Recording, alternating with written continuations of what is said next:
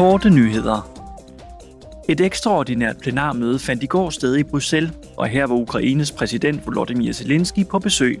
Europaparlamentets formand Roberta Metsola åbnede plenarmødet og sagde til Zelensky, I am proud to say that this house Jeg er stolt af at kunne sige, at dette hus for europæisk demokrati, dets medlemmer, vores EU, altid har stået sammen med jer.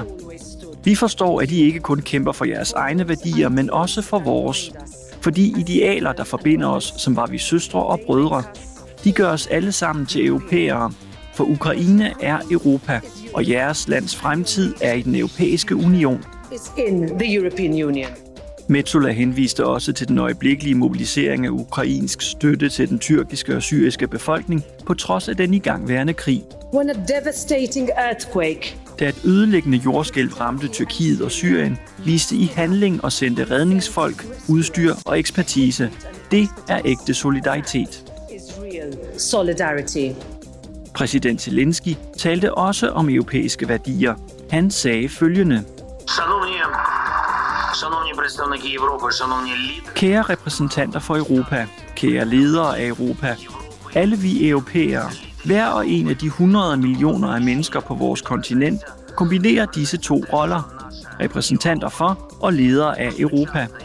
Denne kombination afspejler, hvad vores Europa, det moderne og fredelige Europa, giver verden, nemlig den europæiske levevis, de europæiske leveregler, hvor hver og en betyder noget, hvor lovgivningen er gældende.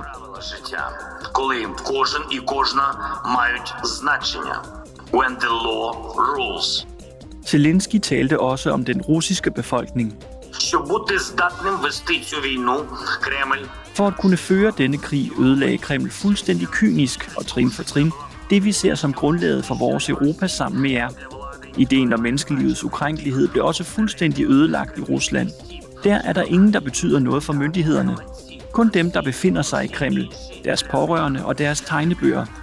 For dem, der sidder i Kreml, er alle de andre 140 millioner indbyggere kun kroppe, der er i stand til at bære våben til Ukraine og til slagmarken, til at sørge for lydighed, til selv at være lydige.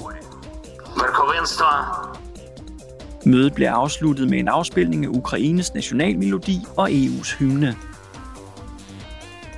EU vil være vært for en donorkonference, hvis formål er at mobilisere international bistand til Tyrkiet og Syrien, der i mandags blev ramt af ødelæggende jordskælv Konferencen afholdes i marts i Bruxelles og har til formål at koordinere den internationale reaktion på katastrofen.